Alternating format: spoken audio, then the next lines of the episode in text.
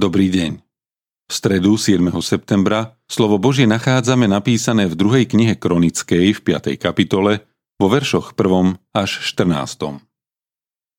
Po ukončení všetkých prác na dome hospodinovom, ktoré vykonal Šalamún, vniesol doň zasvetené dary Dávida, svojho otca. Striebro, zlato a všetko náčinie uložil do pokladníc domu Božieho. Potom Šalamún zhromaždil do Jeruzalema starších Izraela, všetkých kmeňových predákov, kniežatá rodín Izraelcov, aby vyniesli truhlu zmluvy hospodinovej z mesta Dávidovho, čiže zo Siona. Tak sa zhromaždili ku kráľovi všetci Izraelci na sviatok, ktorý býva 7 mesiac. Keď prišli všetci starší Izraela, levíti zdvihli truhlu a vyniesli ju. Svetostánok a všetko posvetné náčinie v stánku vyniesli levícky kňazi. Král Šalamún a celý zbor Izraela, ktorý sa zišiel k nemu pred truhlou, obetovali toľko oviec a hovedzieho dobytka, že ho pre množstvo nebolo možné spočítať ani odhadnúť. Potom kňazi vniesli truhlu zmluvy hospodinovej na jej miesto do najzadnejšej miestnosti chrámu, do veľsvetine pod krídla cherubov. Cheruby mali roztiahnuté krídla nad miestom pre truhlu, takže z hora zastierali truhlu a jej žrde.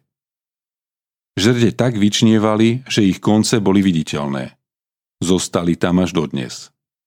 V truhle nebolo nič okrem dvoch tabúľ, ktoré dal Mojžiš na Chórebe, kde uzavrel hospodin zmluvu s Izraelcami, keď ich vyviedol z Egypta. Potom kňazi vyšli zo svetine. Lebo všetci prítomní kňazi sa posvetili bez ohľadu na oddiely. Levícky speváci, všetci, čo prislúchali Ásáfovi Hémánovi alebo Jedútúnovi, ich synovia a bratia, oblečení v bise s cymbalmi, harfami a citerami, stáli východne od oltára a spolu s nimi 120 kňazov trúbilo na trúbach. Medzi trúbačmi a spevákmi bol súlad. Takže zaznieval jeden hlas pri vzdávaní chvály a vďaky hospodinovi. Keď zaznel zvuk trúb, cymbalov a iných hudobných nástrojov a chválospev hospodinov, že je dobrý, lebo naveky trvá jeho milosť, oblak naplnil dom hospodinov, takže kňazi pre oblak nemohli nastúpiť do služby, lebo sláva hospodinova naplnila Boží dom. Tichý šelest každodenného stretávania sa s pánom Ježišom. Keď som čítala opis posvetenia tohto chrámu, bola som nadšená. Musela to byť úžasná a veľkolepá slávnosť. Zvlášť v tejto, v čase písania covidovej dobe niečo nepredstaviteľné, niečo, po čom priam piští moja duša. Množstvo ľudí, bratov a sestier, prekrásny sprievod, nádherný chrám, spevokol, v ktorom zaznieval súzvuk a ktorý spieval ako jeden hlas pri vzdávaní chvály a vďaky hospodinovi. Vrcholom všetkého bola chvíľa, keď sláva hospodinova naplnila chrám ako viditeľný oblak. Ako veľmi by sme chceli niečo také zažiť a zažívať, ako veľmi nám to dnes chýba. Zároveň som si však spomenula na známe verše, ktoré opisujú stretnutie hospodina s frustrovaným Eliášom. Už dávno nezažil nejaké stretnutie a veľkolepú slávnosť v Jeruzaleme. Cítil sa sám a bol vyčerpaný. Vtedy sa mu pán Boh ukázal nie vo výchre, zemetrasení či v ohni, ale v tichom šeleste.